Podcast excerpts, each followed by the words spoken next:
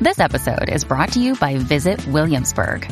In Williamsburg, Virginia, there's never too much of a good thing. Whether you're a foodie, a golfer, a history buff, a shopaholic, an outdoor enthusiast, or a thrill seeker, you'll find what you came for here and more. So ask yourself, what is it you want? Discover Williamsburg and plan your trip at visitwilliamsburg.com.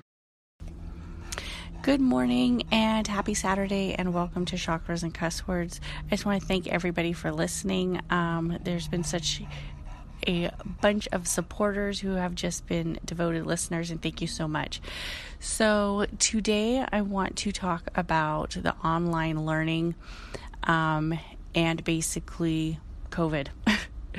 so, I'm going to tell you guys that um, I'm just going to go off of how I feel what I see and not necessarily data that's pulled from the health department or from county officials or from um, local school districts.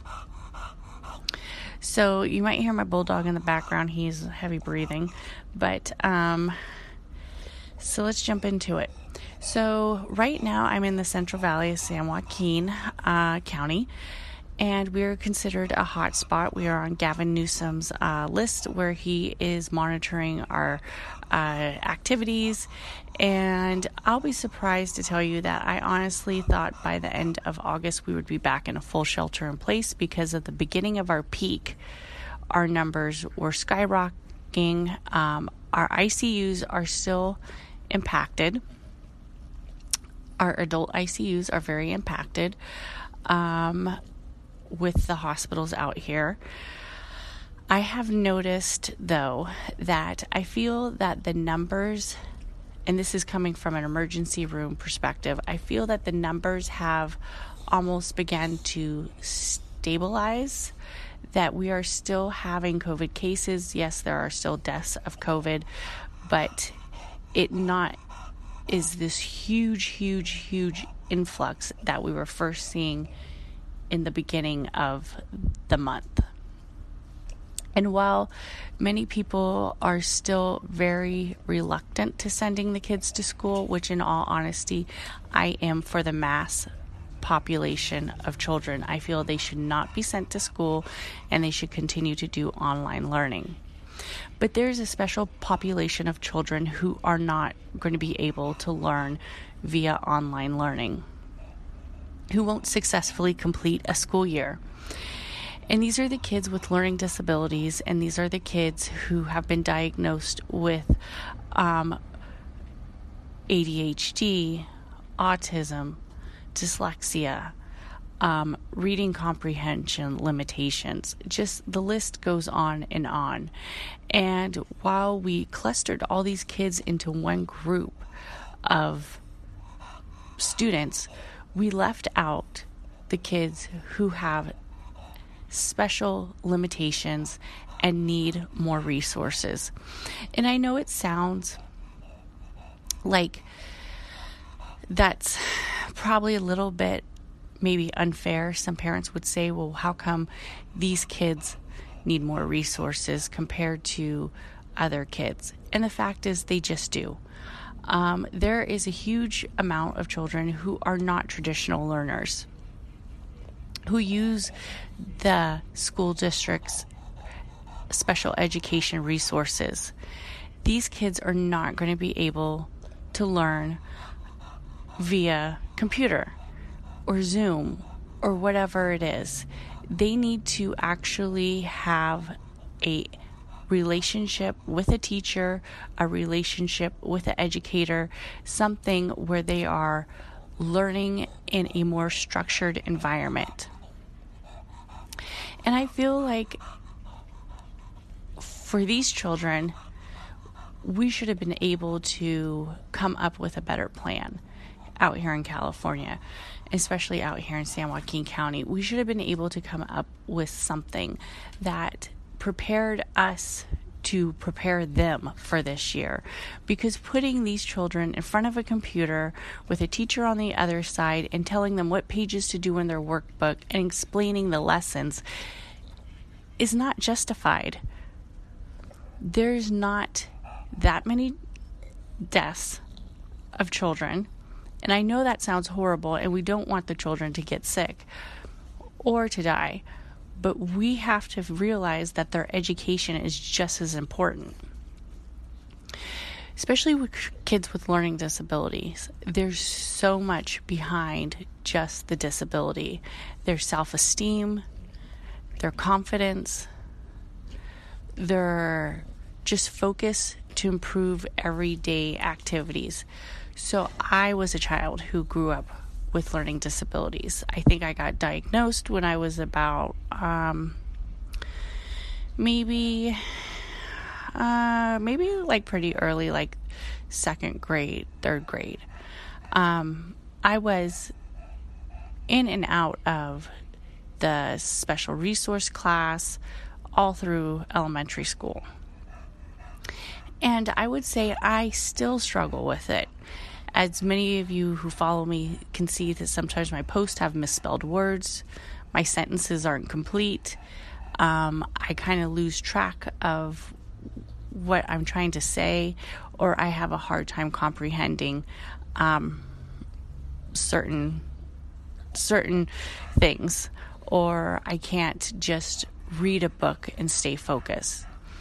And I have basically been struggling through this my whole life. So, nursing school was incredibly hard for me. I had to read it, I had to write it, and I had to speak it.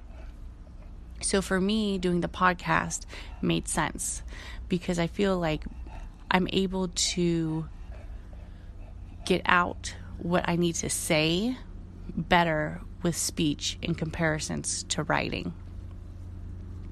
So that's why I gravitated to a podcast versus a blog. Um, I'm a very visual learner.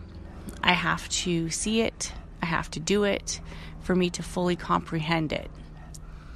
Um, that's just the way I've always been.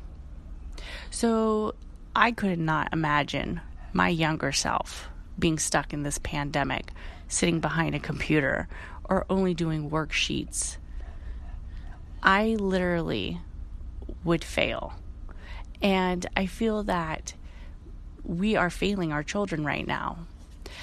It just doesn't make sense that we can have Major League Baseball, the NBA, corporate stores open, Costco, freaking uh, Nordstrom's. I mean, we are able to have all this social interaction, but we can't provide the fundamentals of special education for the children who need it the most. I fully agree that maybe we should not open up the schools completely. I fully agree with that. But what I'm saying is for the children who already have limitations, we have to do something better than a Zoom fucking meeting. It's ridiculous to think that our kids are going to learn. They don't even learn from traditional education, and now we're putting them in front of a fucking computer for four hours. If you talk to a mom who has a child with learning disabilities, you will see that they struggle in normal traditional schooling. They literally struggle every day. These are not the kids who get it right away. These are not the kids who get the easy A's or the B's. These are the kids who strive for the C's. These kids need something more than a Zoom meeting. And at what fucking point are we going to put our children first? besides money and greed. It has come to the point where all we do is justify all our actions by what makes money in this country. Our educational system is not making money. It does not get the money it deserves. The teachers aren't getting as paid as they deserve. And it's just this huge cluster of creating people who continue to stay at a point of where they cannot achieve goals where they cannot achieve success because we just put them there. We have decided that if their district is not willing to pay because they don't get enough money, we just let them suffer. And it's sad. So I definitely think we need way more educational resources for our special needs children, definitely during this pandemic. We cannot continue to allow them to suffer. For the most part, I will say that the last few weeks in the emergency room has been very still busy, but it hasn't been to the point where I felt that I was drowning. And I felt that we wouldn't be able to get back into a rhythm. Um, that we were just being shoved out there with no lim- resources. They have gotten us travelers. Um, most of the hospitals have um, started to, I see, feel like um, stabilize a better plan. We are still full we are still at capacity, but it feels more organized. Um, so maybe that's why I feel like the numbers are more stable. I would say that the fear of COVID has not left. Um, I don't want to get COVID. I've already explained this before. But I fucking feel that so many of us are holding on to this what if. And there's so many what ifs um, multiple what ifs can happen. Um, I know that the recovery for COVID is is definitely more than the deaths, but there are a large amount of people who get extremely sick and have lifelong complications. So it is nothing that we need to just frolic in. We still need to social distance. We still need to take um, precautionary measures to prevent the spread. But there are people that have to continue to work, who have to continue to put themselves out there. So those what ifs are being conquered. So I feel that for the kids with special needs, we need to conquer some of our what ifs. What if my child gets COVID? What if a teacher gets COVID? We have to really conquer that and get beside a plan to help these kids. And I'm not talking about the whole amount of children, I'm just talking about the ones who really need better educational resources.